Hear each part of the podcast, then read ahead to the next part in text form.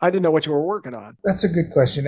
We started recording not having any design for where they were going to land, the songs, because they're so varied. Some could certainly be Olympic Ass-Kickin Team songs, and some could be Terry Anderson songs, and there's actually some that are going to be mine. Oh, fun. Oh. So there's like 20 songs now, and we just recorded another one today. Wow, that's amazing. Oh, wow. So I don't know where they're going to land. Maybe they'll just be, records that come out over the next year.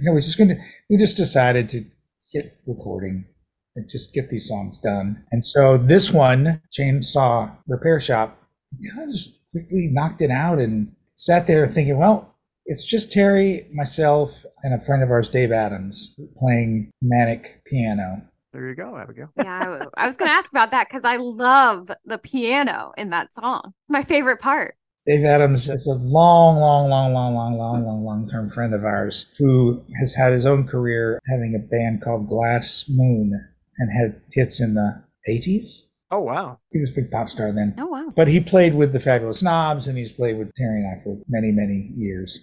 So anyway, he came over and played piano on it. And so it really, when we got to the end of it, I was like, I think it's done. I mean, it's just Terry playing guitar, me playing bass, and Terry's playing the drums, and Dave on the piano. The vocal is actually the first and only take of the vocal. Oh, get out of here. That's fun. It's doubled, but it's the one and only.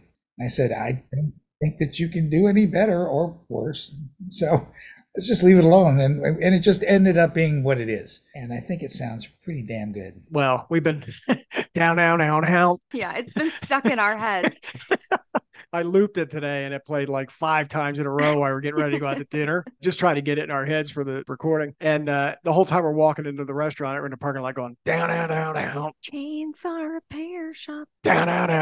Chainsaw Repair Shop. So yeah, no, it's very catchy. It didn't take very long to get it stuck in our head. That's for darn sure. No, I was humming it after one play. That's so cool. And he was playing it in the living room. I hadn't been in the room when he started playing it. Uh-huh. And I walked in and I said, oh, I know what this is. I'd recognize Terry's voice anywhere. I feel like we're doing the episode without introducing Jack or getting a beer, but I'll figure out how to pencil it in backwards. I did tell her that there was a slim chance that had we done it earlier today that Terry might have been able to jump on. And of course, she got that ghostly look of like, oh, no, he scares me. But no. Well, I've never met him before. But we will definitely, whichever of those many things evolves out of the 20 songs, when you have one ready to go, we'll just do a better job of like getting it scheduled. We'll have a proper release maybe by December. Oh, wow. A bunch of songs that are mostly finished. Just getting people to come and just finish off a little bits and pieces here and there. But there's probably another 9. So 10 is a good record. 10 songs. Great record. Wow. I wasn't ready for it to be that quick. Like getting together a couple of days a week, and, well, what do you want to do? Oh, I got this song. Oh, okay. I love that. And then some of them will never see the light of day. But I like that you have them as a deck of cards where you're like, okay, this one feels like this was a Jack Cornell. This one's an Olympic ass. Well, I think that, that's what's happened is that there are songs that are not really Oak Team songs. And some of them are like Jimmy's Arcade was sort of a funkier, groovier record. And those songs certainly were not Olympic Ass-Kickin Team songs. And that's a long album, if I'm remembering right. Ooh, there's a lot of material there. It's almost an hour, right? It's a really long record. Dixon is doing a song on this new record. Cool. I think the song with Terry is going to end up on the new one. So here's a weird story. John Carroll, who we know, just toured with Mary Chapin Carpenter. They were playing in Charlotte. And Abigail and I were going to try to get up there to see him while he was there. Go see John. Say hi to John and see the concert, obviously, and all that. Don Dixon is part of that band, So I thought, if we can sneak in to meet John, maybe after all these years, we can finally meet Don Dixon in person. But we couldn't get up there to do it. So it was a big bust. We didn't make it. I'm so bummed about it. But anyway. We would have loved to talk to you. We love that Christmas song of his on that collection you gave us years ago, that Holly Raleigh Christmas that you guys brought. Yeah. He's got a great song on there Abigail loves. And so it's like, maybe we can sneak this in. If we get in there with John, maybe we can get a quick introduction at that point. But so that's cool that he's on your new album. This is all these weird loops, all these endless loops that are. So the reason we should probably introduce him and get a beer, Abigail. I feel like we're. Yeah, we started in medias rest here. It's like we just walked into the room and started talking. Hey, how you doing? Well, I may cut it that way. I may just cut this in and do the intro backwards like this. What the hell? We have no format.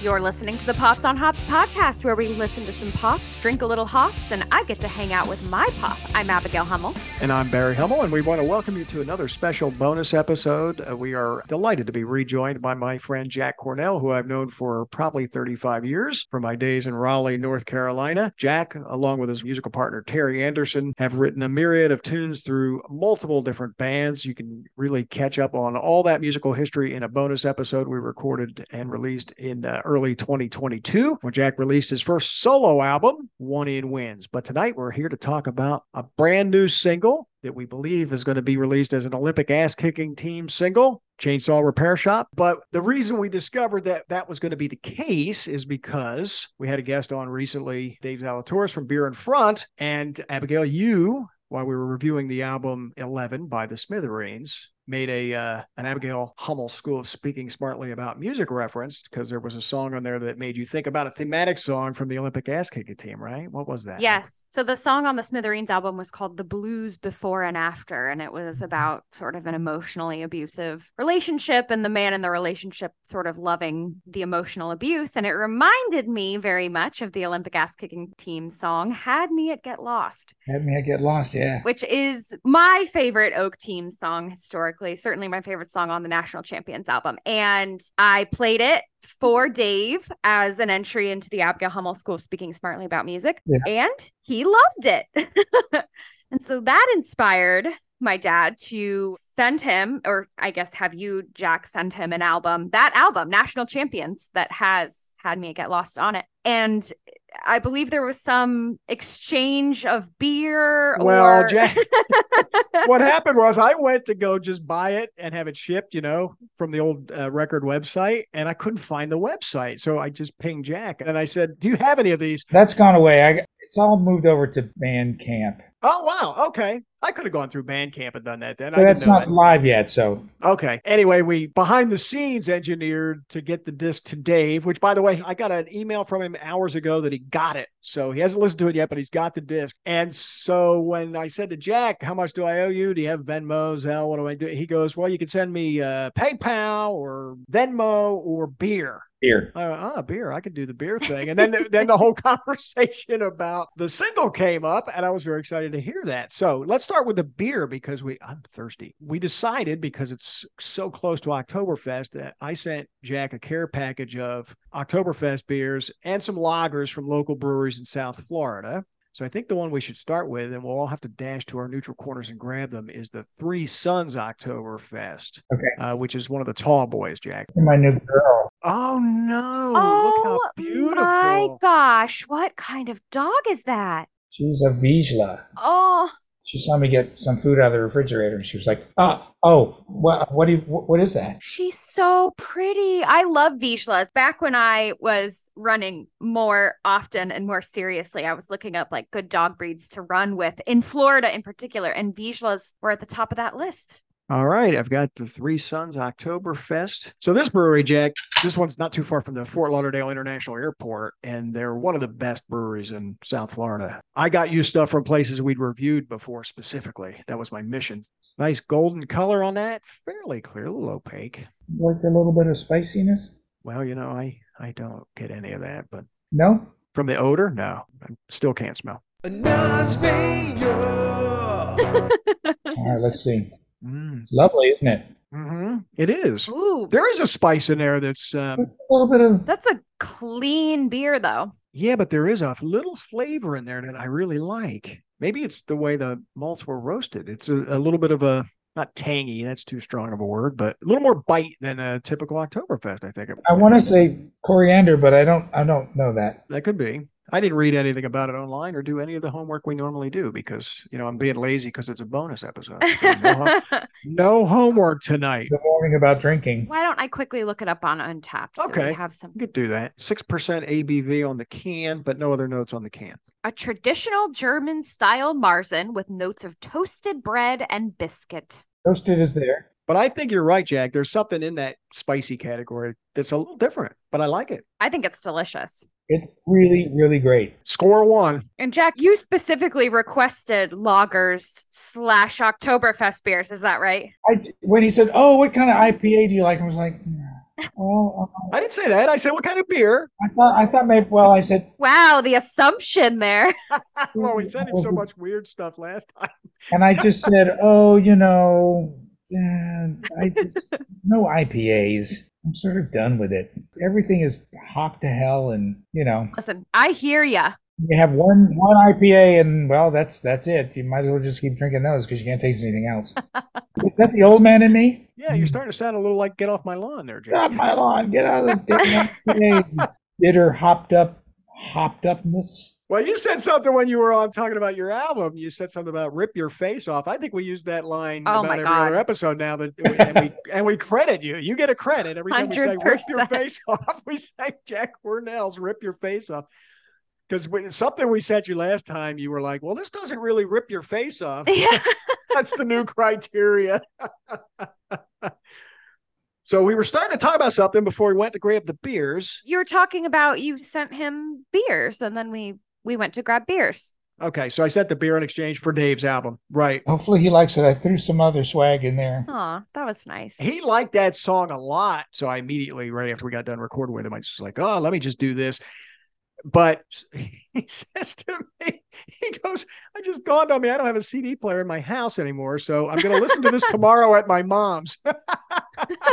And here I was like, I wanted the physicality of the disc. You know, that's because that's my whole thing is I like the physical piece of it. Yeah. He's an old school music fan. I thought, oh, this will be cool. I'll send him a CD. And then it backfired. I didn't realize he didn't have the equipment to listen to it anymore. That's funny. So it's a bizarre, right? Not even in the car, huh? He implied no. He said at his mom specifically, which I thought was pretty funny. That cover, I mean, all of them, we've tried to make really cool art. We did like a thing where the bars that are, you know, glossy and the rest of it's matte. I liked everything about that album, Jack. I agree with you. The packaging on that, that's my favorite album of the Olympic Ass-Kicking Team stuff. I think it's a perfect album. And Willie Mays is my favorite song in it.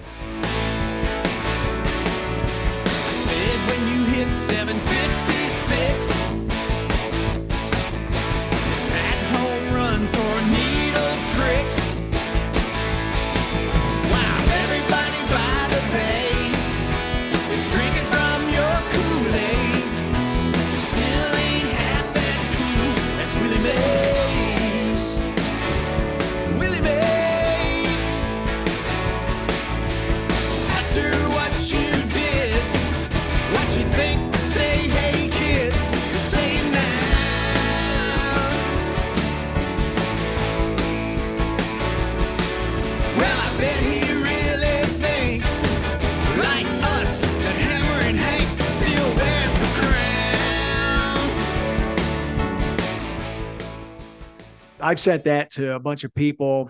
I've referenced it on, I'll say Twitter because I refuse to say X, but Abigail will correct me at the end of the show. But I go on Twitter and I interact with people all the time. And I referred that to Christian Finnegan, who has I may have sent you a link about this, the guy who does the New Music for Old's Substack newsletter. Yes, you did. And I know him peripherally. And so I sent him a link to that. And it made sense in the context of what he was talking about. Maybe he was mentioning baseball or the opening day or something like that. And I sent him that. And he gave it a listen and liked it. But I may have peripherally tried to engage the members of the baseball project. Mike Mills is very active on Twitter, and I may have tagged him in that thinking, no, maybe I'll get the baseball connection to those guys. And he didn't respond to that or react to it, but I love that song. I think that song's so funny and such a great, dark, clever song about a really important, if you're a baseball fan, that whole Barry Bonds thing's, you know, really important. And I think it's just incredibly well done. So yeah, that's the one. Every time I see some way I could slide that into a conversation, I keep pushing Willie Mays on people from that album. I love it.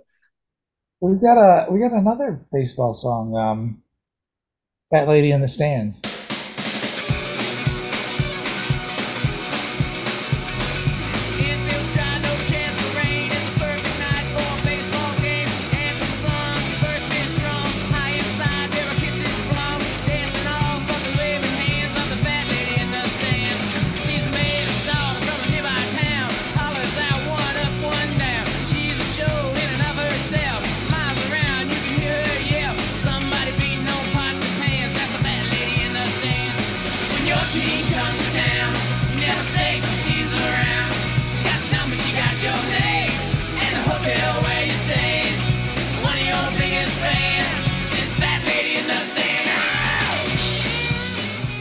Is that on an old? Maybe Terry it's on one of thing? Maybe it's on one of Terry's records. Now that you said that, I remember the title, but I can't. Might be on a live record. I don't know what we have anymore. It's too vast of a catalog to keep track of, right? Well, when you write 20 songs and you dish them out like a deck of cards, this is what happens, right? Terry actually wrote down. Made a list of how many songs. It's like ridiculous, hundreds of songs that he's got. Wow.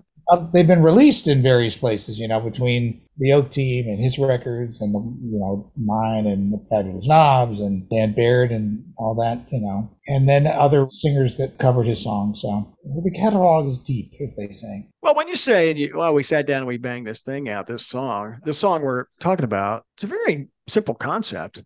It's a one-line joke, really, that plays for 2.5 minutes. I told you in some text that I sent you, I kept thinking, it's going to take a dark turn somehow, like it's a pre-Halloween release. And I kept thinking Texas Chainsaw Massacre. Right. That's not it. It's just noisy. The guys are just working in there all the time, and it's just a bad place to live. And it just carries the joke right through for 2.5 minutes. And I think it's so cool. The fact that it didn't go dark is almost like a double joke. You keep thinking, this is going to go somewhere else, and then it doesn't. Well, that's funny in its own right that it didn't. When he sang it for the first time, standing here in the dining room studio, and he managed to name check 3, not 1, but 3 brands of chainsaw. Yeah. Including Husqvarna. Who in the world has ever managed to wedge that word into a pop song? My hero. Listen, chainsaws scare me. My brother, he likes to go split his own wood and do all this stuff. I'm like, you have at it. I'm staying away from all that stuff that may. I like my fingers, all 10 of them, right where they are. Yeah, our art director Paul Friedrich is hard at work on art. We don't even art for this single yet. I'm even trying to talk him into making an animated cartoon-ish little short. That's fun. Yeah, I said to him, hey, sort of like a Tom and Jerry kind of skit. Oh, that's awesome. I'm glad you said that, because I was going to ask about that, because, I do want to put some art up for the episode cover of this. So I get it. I don't think you may not get it in time for your own release. It's going to be pretty soon, because the release is, in a month. Tell us how this other thing happened. So the song's going to air on this Mojo Nixon show on Sirius XM. You were telling me in advance, even of the release, I guess. Allegedly, I haven't heard. I don't know if he's playing it or not, but he said he was going to play it this week. He is just known him forever. Mojo Nixon. You've known him forever. Yeah. Oh, wow. I didn't know that. He used to, be in the clubs. Mojo Nixon and Skid Roper, they were everywhere and worked their butts off all through the 80s. There's actually a documentary that just came out about Mojo Nixon. Maybe it's coming or it just came out. I'm not sure. Anyway, he's sort of, bigger than life character. I don't know. He's a manic, crazy man, but he's got a radio show out on Outlaw Country during the week from 4 to 8 in the evening U.S. time. Every night, you said, or once a week? I think it's Monday through Friday. Oh, wow. Okay. Anyway, it's a great show of sort of Americana, straight up country.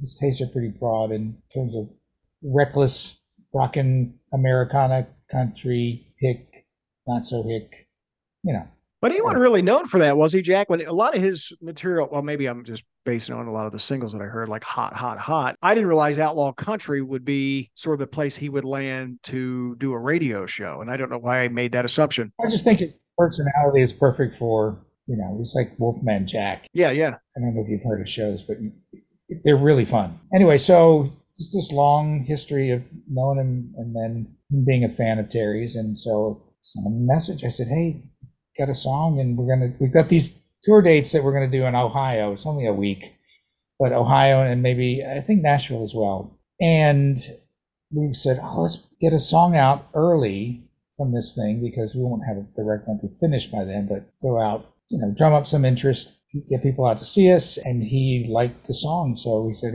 he'd play it. Awesome, that's great. You got to listen to the show to find out. I know how the song goes, so it's not like I'm, You won't be surprised by it. It's still, after all this time, it's still the coolest thing ever to hear your song on the radio. Whatever form of radio it is these days, any broadcast of it, you know, it just comes on and you go, wow, that doesn't suck so bad. It's pretty good. Is it fun because it's out of your control, Jack? It's because it's cool. There's a song that I'm on and it's on the radio. That's amazing to me still. That is so cool. I think so too. So how many dates are you doing? You said you're doing a week. I think there's probably 5 dates or something. But they're like Columbus and Wapakoneta and Lexington, Kentucky, which is almost Ohio. And I think Nashville, and I don't know the other. But I'll do a better job with dates when I know the clubs tied to the day of the week. Well, we'll track that down and share those. I wasn't well prepared. I'm really enjoying it. We're not well prepared either. We just thought it'd be fun to have a beer with Jack. The song came out with that. Well, that's as good of an excuse as any, right? To say hi and have a beer.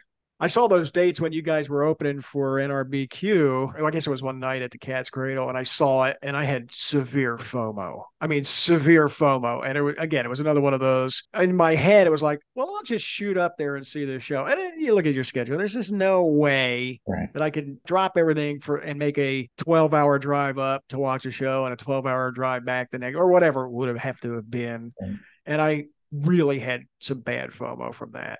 And then the pictures came up of the show, and I was just like, I had more FOMO. They were unbelievable. So good. And I thought we were pretty damn good, too. We only played 2 old songs. Everything else was all of these new songs. Wow. That's awesome. And we just said, well, we're not playing anything. We're tired of the old songs. We're not, but, you know. Because we could, we did. We played all new songs but 2. One was, we did a cover, Tina Turner's, because she had just passed away. Nutbush City Limits. To me, it sounds like Terry wrote it. It's just got that sort of, you know, name, place, checking storyline. And then I can't remember what else we played. It wasn't ours. It was old. Maybe a hit. I don't know. You got to play the hit. Well, there was Thunderbird or something. We played something else, but I can't remember. But all the other songs were all from this new batch of songs. That's great. It was great. How does a crowd respond to... Like, it's all new material, right? So they don't know any of it. Right, they didn't know any of it.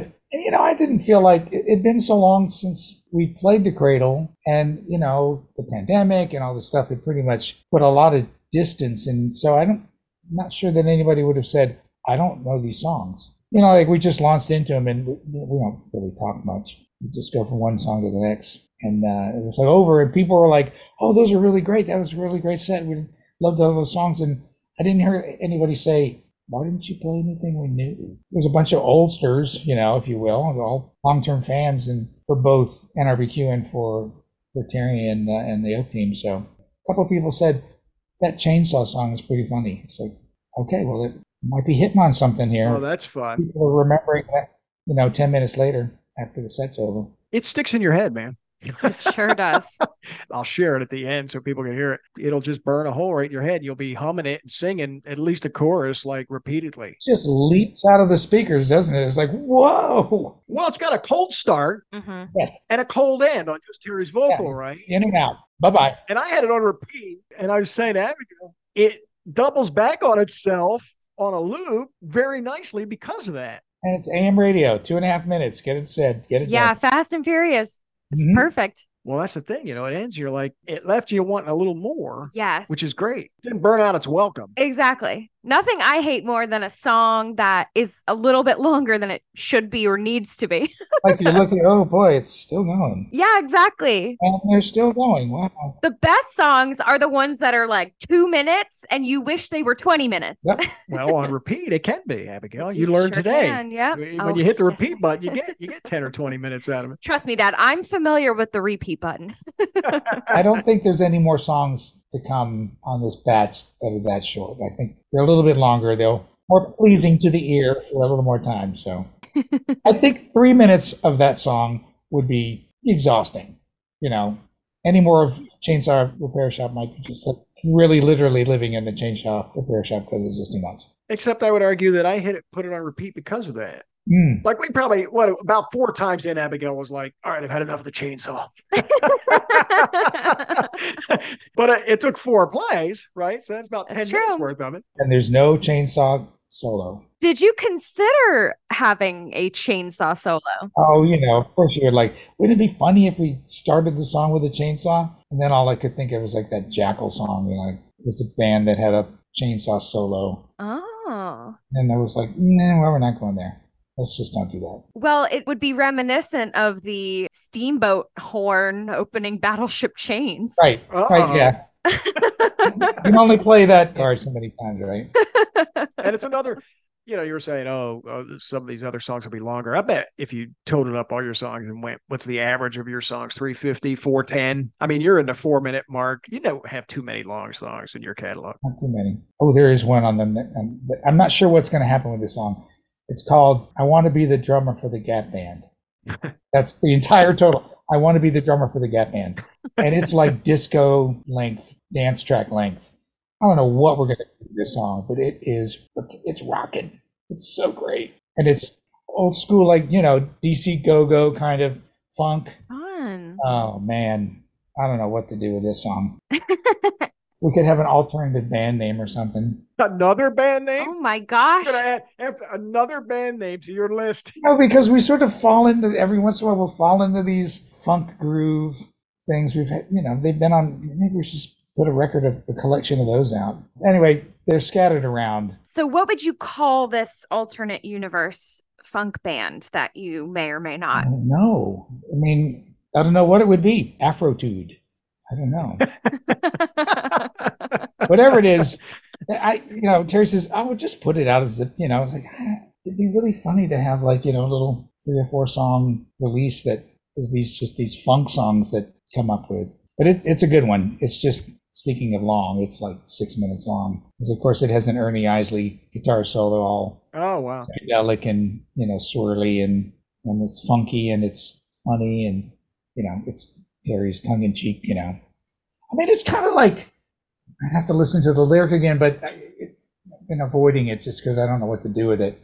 But, you think, but that's his dream. I just want to be the drummer for the Gap Band. Nothing else matters.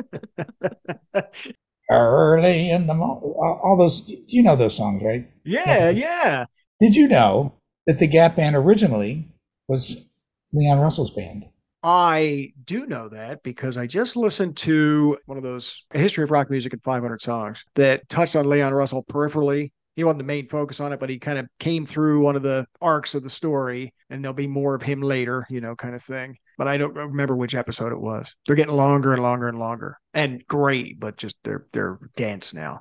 And it's fascinating because, a lot of this, I didn't know some of the stuff that he's drawn those connections to. But man, you got to be paying attention. It's like really like a PhD level of knowledge of rock. And I retained some of it. I can't retain all of it. Yeah. Yeah, he just did an episode, got into the first half of the band, and it was released within a week or two of Robbie Robertson passing. And there was a lot in there I didn't know. That whole thing with Dylan up in New York, like that whole basement tape session stuff. I kind of knew of it, but I didn't know a lot about it. And so it was really, really good. I just love the idea of what they were doing. And I feel like trying to keep that thing alive, getting together in the rec room or the dining room or wherever, and just making some stuff up, just make some songs up. And that's what they were doing. Like Dylan would come over and, all this writing, going on, and it ended up in so many other places.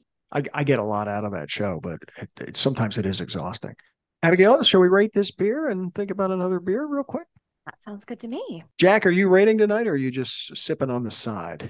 I extracurricular sipping. I think that this beer is outstanding, and I would have it again because it sort of hits all the marks. It's not too much. It's got nice flavor. It's not too sweet. It's not too dry. It has nice body to it. It doesn't disappear at the end like so many beers do these days.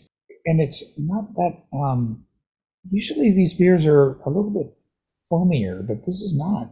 It was not particularly foamy. No. This really hit my all, or maybe I was just in the right place for this beer. Head space was, I'm taking notes on which one you like in case I have any extras in my fridge I can send your way. So we get another? Oh, wait, still rating. I'm jumping ahead. We need a numerical rating. Number. What was from what to what? 0 to 5. Quarter point increments for those of us who only use the free app. Don't you sponsor us? And I forget what you said your baseline was the last time we did this. Here, I'll give you an example. My base is 3.5 means I would drink it again. 3.75 means I liked it. 4 means I liked it a lot. and on up the scale to 5. And I'm going to give this one a 4, which is pretty high for me for an Oktoberfest. That is high. And I think the reason I like it is because there's a flavor in there that is a little more spicy, or not dry. That's not the word I'm looking for. That is different for an Oktoberfest, just a little bit. It's still an Oktoberfest, still drinks like an Oktoberfest, but it's got a little something in there that's different. And that's what I like about it. So I'm going with a 4 after on that one. I don't think I have gotten that flavor that you both are talking about. I find this to be just a very clean beer. It leaves the palate fairly quickly. It's really easy to drink. Just a really nice, smooth beer. It's a little less malty than a lot of other Oktoberfest beers I've had, which I don't mind in this case because it is just a very light, clean, fresh tasting beer. A little more malt would drag that down a little bit. So I'm giving it a 3.75. But I'm going to say it's a 4 because I really, like right from the first taste, I thought this is really nice, and I drank it, a lot of it.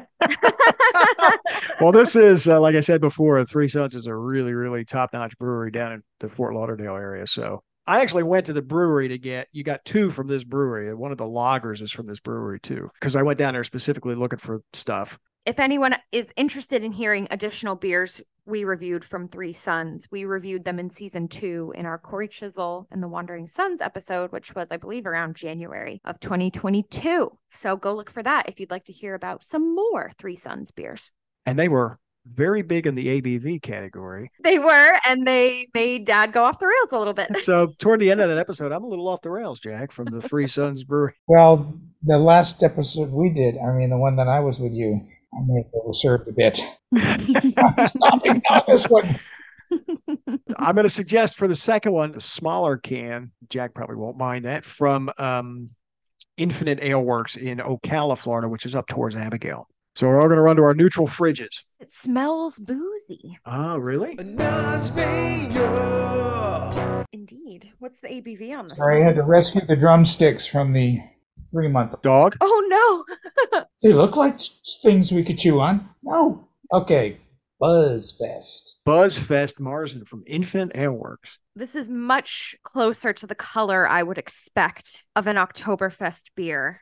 Much more orange in color. And it has a boozy smell to it. A little hazy. And it is a little hazy. Ooh, that's pretty. I'm going to look it up on Untappd. It's 5.7% ABV. Oh, interesting. Because Untappd has it at 6.5%.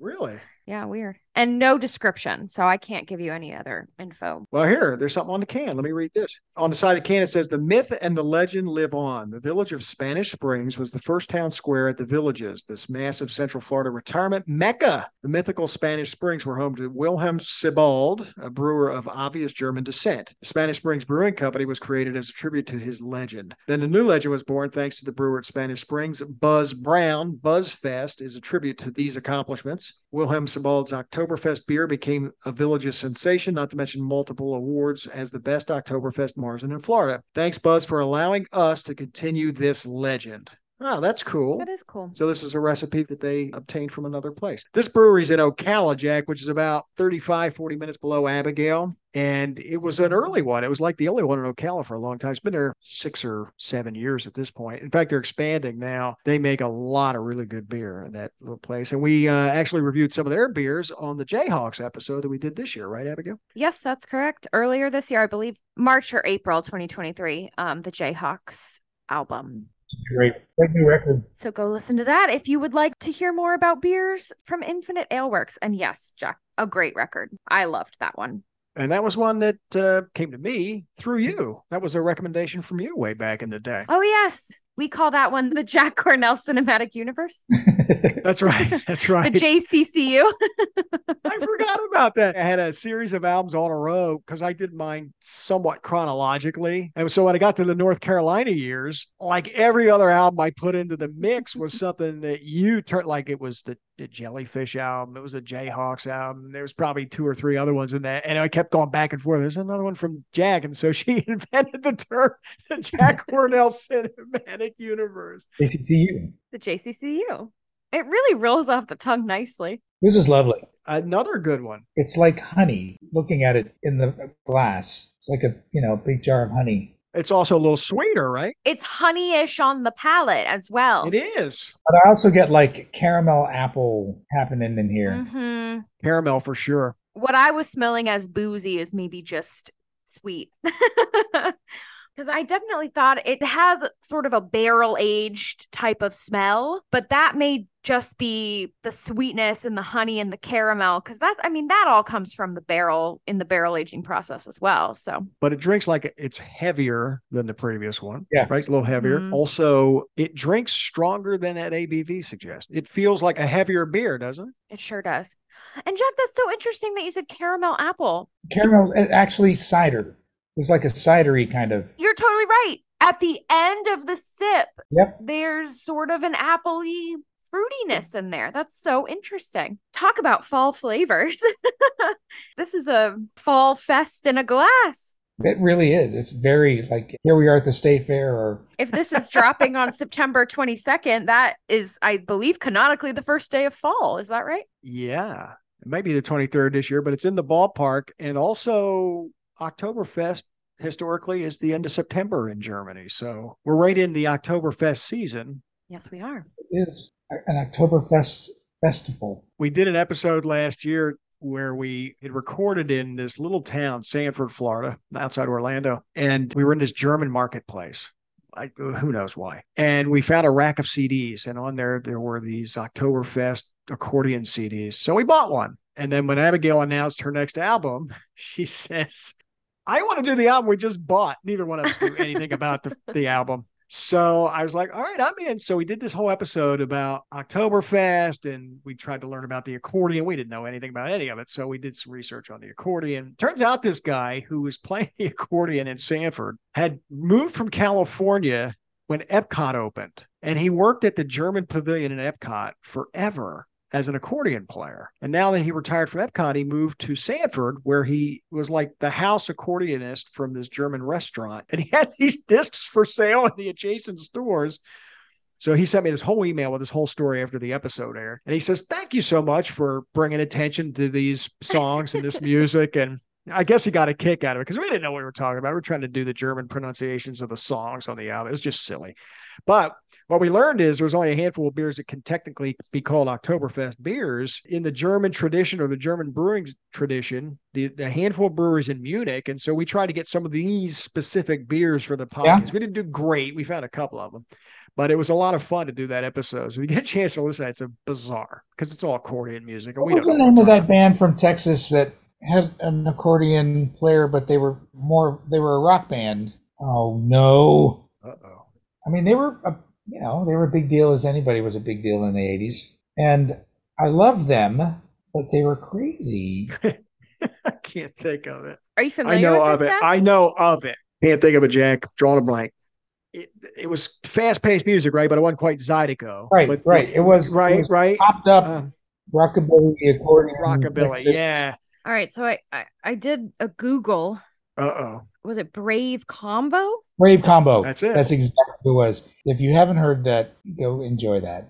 They were so much fun. Wikipedia describes them as a polka/folk/world beat band based in Denton, Texas. Founded in 1979 by guitarist/keyboardist/accordionist Carl Finch. Sweetheart of a man. There's another entry from the JCCU, Abigail. Write that down. You'll love it. It's just great. God, their list of genres. Listen to this. Latin alternative, polka, world beat, Tex-Mex, salsa, Latin jazz, ska, and dance. How Texas is that, you know? Very eclectic. Tex-Mex was the term I couldn't think of. When I was talking about fast-paced, not quite Zydeco, right, I was looking for Tex-Mex and couldn't come up with the term. I mean, it was like Tex-Mex ska. It was so kind of manic. And I do love ska. I don't listen to a whole lot of it, but gosh, I love horns, and yeah, ska's great for horns. Yes, it is. Maybe what we'll do is we'll pick one of those albums out, Abigail, and we'll put it in the jukebox with Jack's name, and then he'll be obligated to come on and talk about it with us if we pull it out of the jukebox. Yeah. When we leave tonight, I'm going to have to dig up some Brave Combo. Yeah. Well, figure out what album you think would be the most representative. I think I only know some of the stuff peripherally. I wouldn't know a whole album's worth. But that's why we do the show.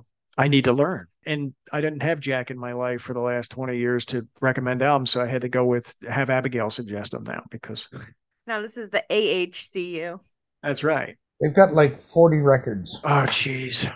Wow. Okay. Humansville might have been like their first sort of.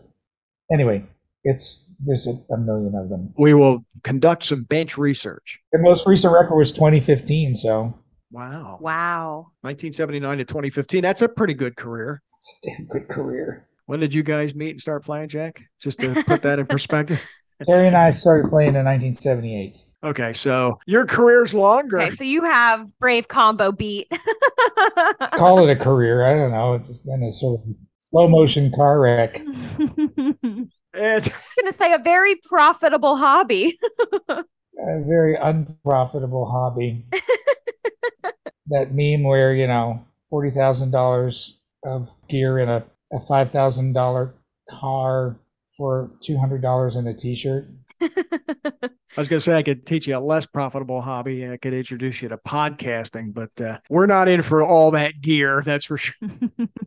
Don Dixon, they made this record, a live record called Suddenly, his band Arrogance, and in the liner notes they totaled up the amount of, if they'd been paid like an hourly rate for all the time, and it was like $2 an hour. You know, at the end of it, you'd made nothing. But you don't do that for money, right? You don't do any of this stuff for money, just to get by, so that you can do it again. Right. What's the old thing? If it costs you $50, there's a finite number of times that you can do it. If you make $50, you can do it forever. The thing is, right, as long as you break even or you make reinvest your profit. Well, you get to continue, because if you drain your resources all the way down, you don't get to continue to do it. So the goal there is to be, you know, just one notch above break even. So we got a lot of catching up to do on the podcast, Bill. There we go. The Pops on Hops budget needs a little help. Yeah. But you got nice microphones, you know? The gear. That's what I'm saying. The gear's not Jack, it's not the beer. Expensive. It's the beer. The beer is all about the beer. The beer is the continuing expense. Our microphones have lasted us since we started. But it's the beer that is the ongoing cost. I bet we have less than $500 of gear that allows us to record in two different ways. You know, we can do the whole digital thing like this. We can do the whole thing live in a place. But when we go live to a place, like I always laugh. We did one in Vero Beach. It was near where my dad lives, my aunt. And we went to this brewery, and Zach came down, Abigail came down, my aunt came over, she brought a friend. They were all on the Pops on Hops tab. So I go out to close. Oh. Yeah, I go out to close the tab, and I look at the tab, and the tab's like approaching $200. And I look at it, and Zach, out of the corner of my eye, goes, "Oh, by the way, I put this shirt on there." And he just walked off. Like he put a t-shirt, or he put it wasn't even a t-shirt. It was like a button up, like a bowling shirt. It's like a $35 shirt. He said, "I put this shirt on the tab." I'm like, "You're not even in the podcast. You didn't make any contributions. All you did was drink beer and get a shirt. I didn't get nothing. I got nothing here." They take us for granted, Jack. They really do. Right. I went to the brewery and all I got was this stupid podcast. Right? That's what my shirt said. I paid a $200 tab, and all I had to do was edit for 5 hours. Yeah, right. Exactly.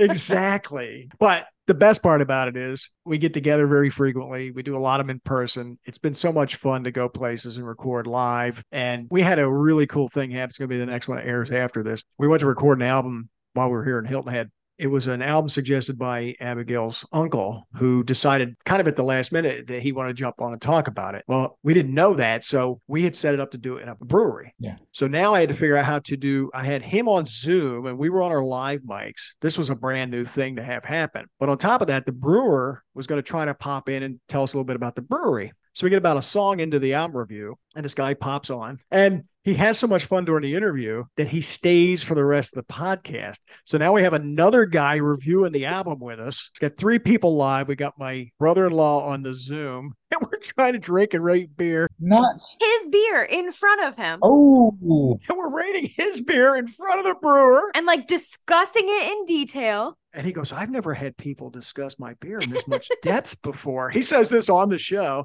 It was bizarre. It's so much fun. It's going to be awesome. Such a great, fun episode. But the challenge of, oh, shoot, we got to get Todd on while we're there with this gear plus Zoom. How do we do it? And we managed to pull it off. And now we know how to do it. Now we can do it anytime we want to do it, right? And again, with just the stuff we already own, we were able to put all that together at the last minute, not the last minute, a couple of days in advance. We had to figure it out. We ran a test here in the condo the other night to see if the gear would work just to do it. Right. Or was he going to have to call in by phone? We didn't know, but it all worked out. It was a lot of fun. So going back to, you got all these songs recorded, you're going to try to get an album out in December. Do you know which of the various band or solo names you're going to release that first collection under?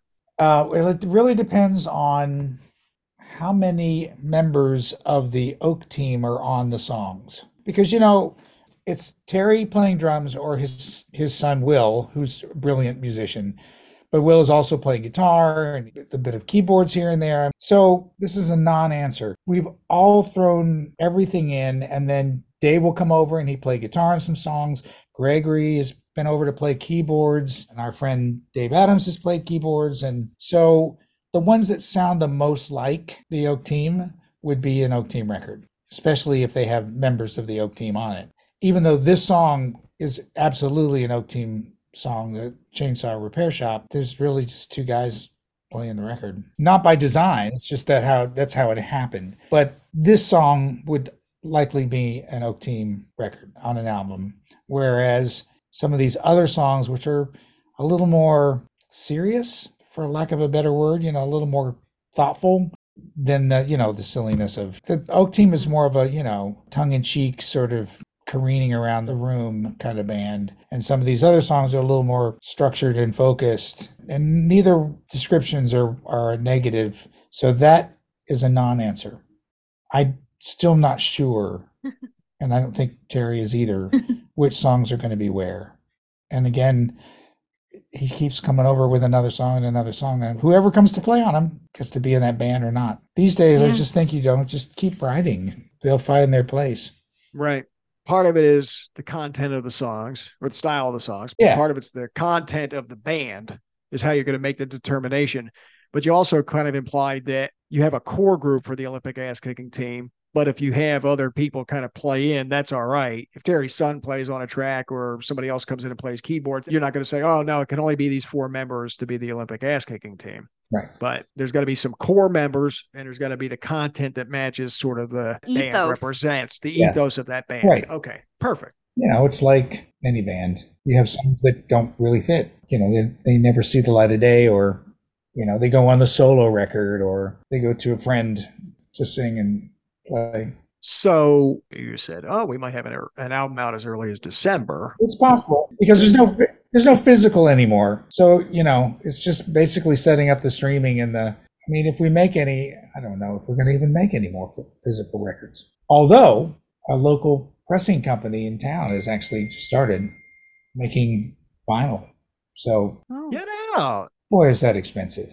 The reason why people charge $25 for their new LP, because it costs $20 to make. Yeah. But that being said, Jimmy's Arcade was on vinyl, and the last Oak team record was on vinyl. So the Oak team's kind of overdue for a record, even though the Oak team has been playing all these songs. We go out and we play these songs, the four of us. So I don't think we do a bad job of it. But so would you come at it as, let's do an Oak team record, then let's find the 10 songs that fit the content and the core group of people and put those together as a package? Are you going to pick that first? You're going to pick which ethos or entity is going to be the, if it's a Terry solo album, you got to pick these songs. If it's the Oak team, you got to pick these songs. Or are you just going to pick the 10 best songs and then figure out, well, that should be a whatever? I think that's probably the more likely scenario. Sort of like, you know, what the Rolling Stones did for years was they just recorded a bunch of songs, and then the ones that were finished went on the record. Gotcha. For better or for worse, those are the ones that live together. They seem to like each other, and so they should be together.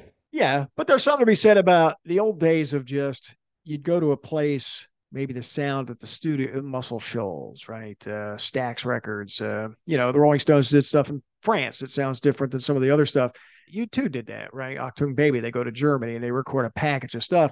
And part of that is it sounds different because they're in a different recording environment. Maybe they have a different producer. You know, maybe you record 20 songs there and you pick 10. And they all kind of live in the same space because they sound kind of similar producer. But you guys, you always work in the same space. You always have the same core group of people. They're not going to sound technically very different. You end up producing a lot of it, so that's not going to change radically. So you're going to be able to look at a list of songs.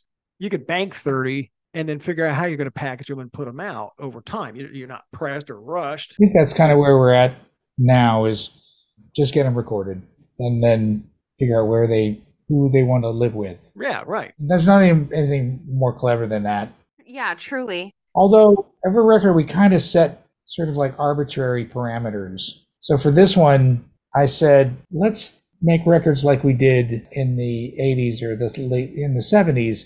Now it's really easy, right, to make a record and sort of polish it up, and you can have 1.5 million tracks, and it just goes on and on and on and on. And there's no reason to not keep recording, because hard drive space is infinite and you can do anything, right? And there's no limits. But I said, let's make it like we had 16 tracks, and that's all you could do. And you had to make the record fit onto 16 tracks.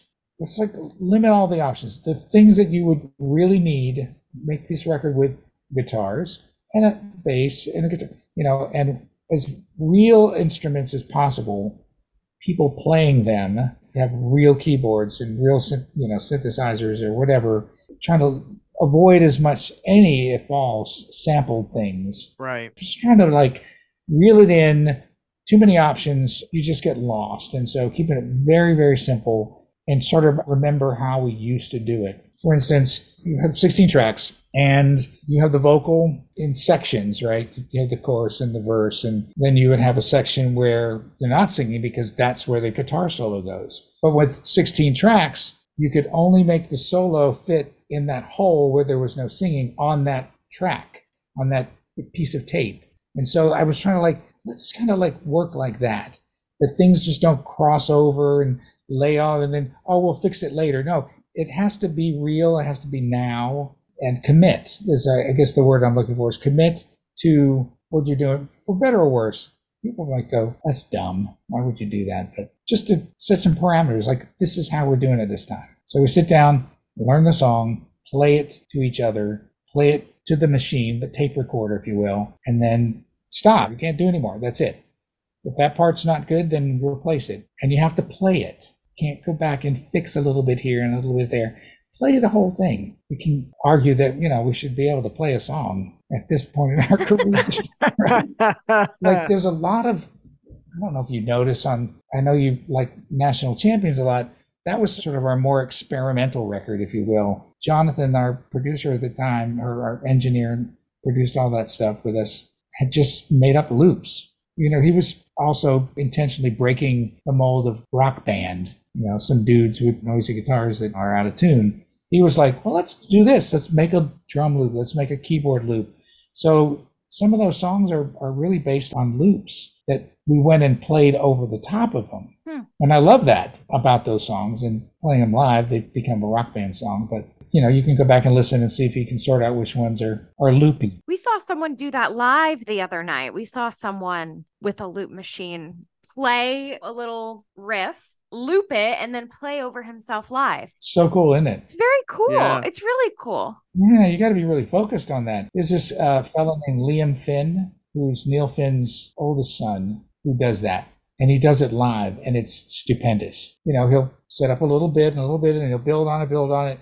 And then he leaves the guitar behind, and he goes and plays the drums to the end of the song. Oh, wow. At the same time. That's awesome. It's like learning a secret about how music is made that, as a listener, I feel like I'm not supposed to know. It's a really cool kind of behind the scenes look into how some music is actually made, but you're seeing it happen in front of you live, which I think is just fascinating. That is really cool when people are good at that. And here's the thing, he was so good at it, Jack, and he was playing on a little dockside stage at a restaurant where I'm not sure if 15% of the people at the venue were even paying attention to what was going on. Well, we barely picked up on it too. Well, I looked up and he was doing this he started hitting the thing to get a little rhythm section going after he did a guitar. So he did a guitar intro, and then that started playing in a loop. And then he starts doing the rhythm section. He's just banging on the wooden guitar.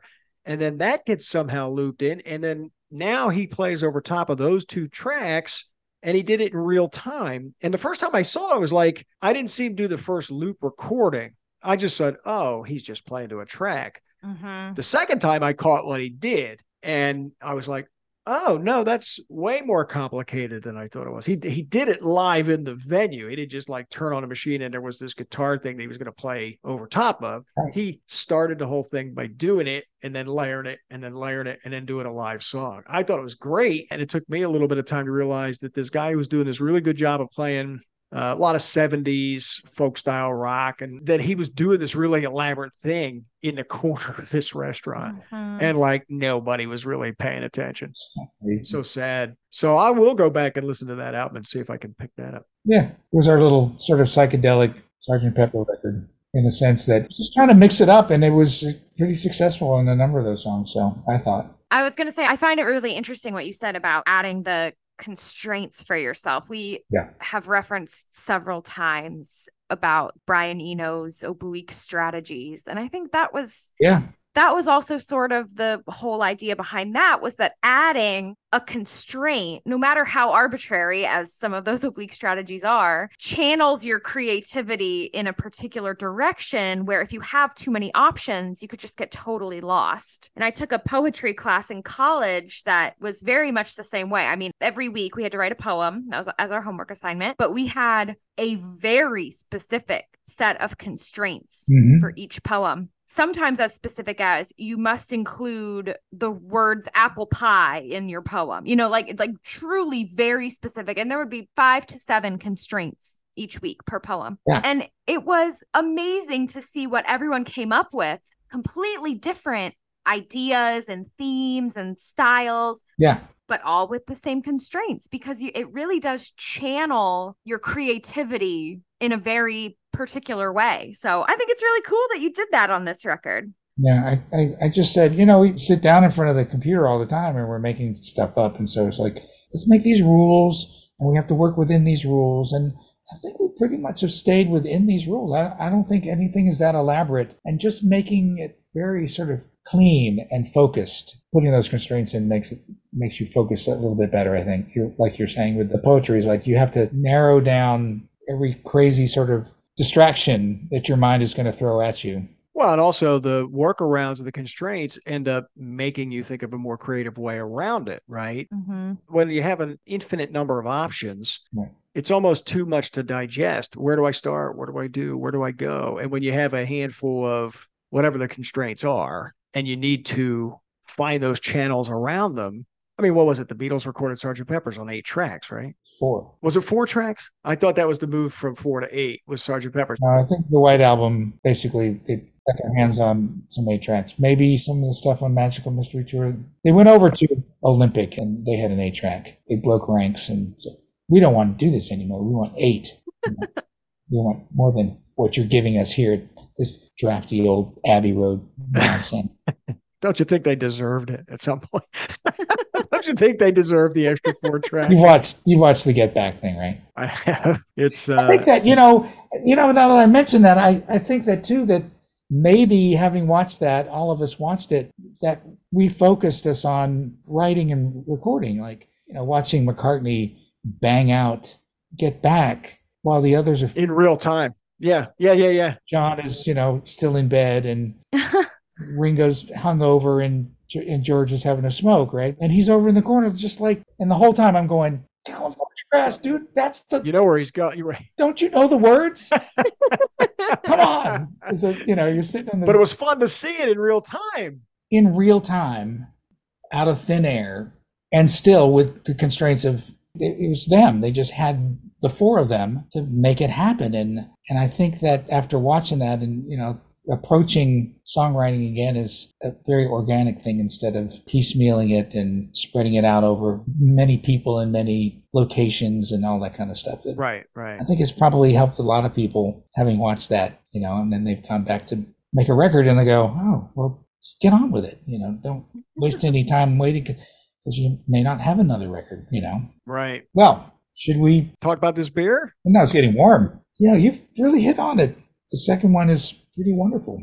Yeah, Again, like I said, another great brewery up in Ocala that we've recorded on location at this place. So I saw this one. I was like, yep, I want that one. That's why I picked those two. If we get to any more, great. If we don't, we've hit the probably what I would guess would be the best two. Who's going to go first on the rating? Abigail, you want to go? I can go first. It is starting to verge on maybe too sweet for me. I don't think I could drink much more than I have already had. Yeah. But what I did have, and especially when it was cold, I really enjoyed. It's getting a little kind of syrupy as it's warmed up. So I'm going to give it a 3.5, but it is honey, caramel apple, almost a boozy or barrel-aged quality to it.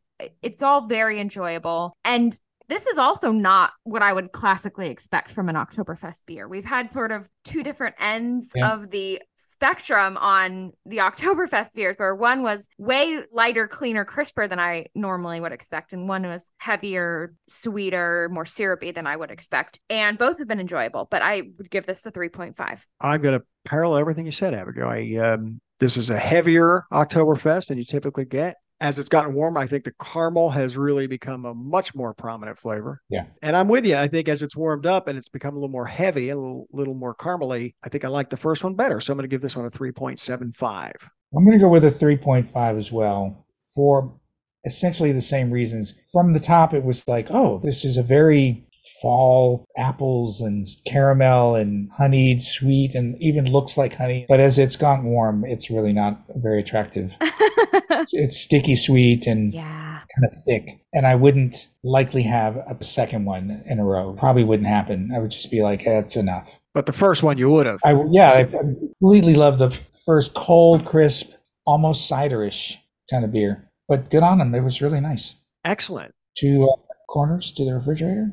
Here's what I'm going to suggest. Shall we end the episode and then just socialize over the third one? Okay. That sounds great. Now you don't want to have to edit another 45 minutes of blah, blah, blah, blah, blah, blah, blah.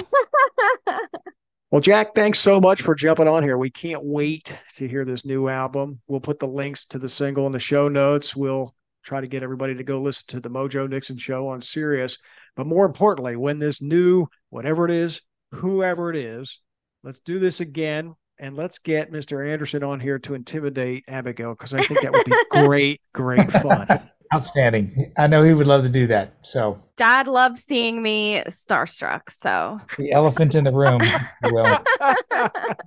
Super quick story. We may have told it last time, but when we were coming through, Abigail was on her college visitation tour, and we had dinner in the Mexican place in Chapel Hill. And she was so starstruck because we were playing that National Champions album, which she loved. And you came in and you had some discs and you had some stuff. Oh my God, Jack. She was so starstruck. That was so much fun. That was so much fun. I agree. We should pull up that old photo and put that on the website. It's a pretty wacky photo. It is a really funny photo. I always love a good photo, and I know I have it in the Hummel Family Archive. That's a good one.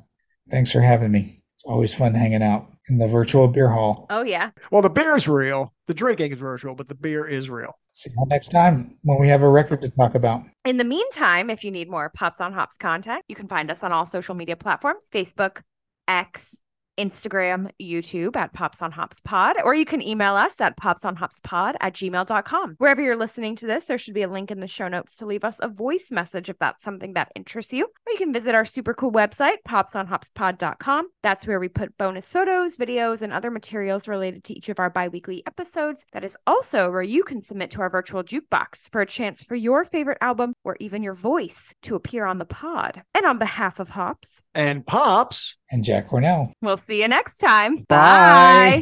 Bye.